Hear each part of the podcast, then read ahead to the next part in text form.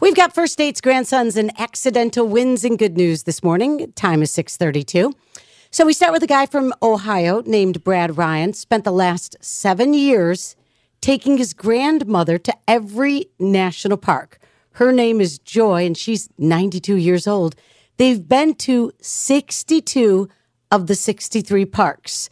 The last one is the National Park of American Samoa. A 44 year old single dad, this is so cute, from Ohio. There's this video going viral after he planned a trip to an amusement park with his daughter and her friend and posted a TikTok video trying to find a date. He posted another one later and it looks like he found one. Ooh. If that doesn't get you, I don't know what Ooh. will. Um, a woman in Maryland actually accidentally bought a lottery ticket for the wrong drawing the other day. But I guess it was the right drawing after all because that wrong ticket hit for $50,000. And finally, a kennel in Alabama filled up with chemical fumes on Monday and had to be evacuated, but all 26 dogs inside made it out. Half had to be taken to the roof to get out of the fumes, and firefighters used a ladder truck to save them, but all the dogs were rescued. Good job.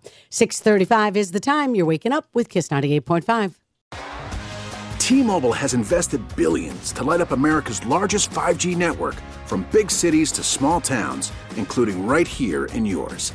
And great coverage is just the beginning. Right now, families and small businesses can save up to 20% versus AT&T and Verizon when they switch. Visit your local T-Mobile store today.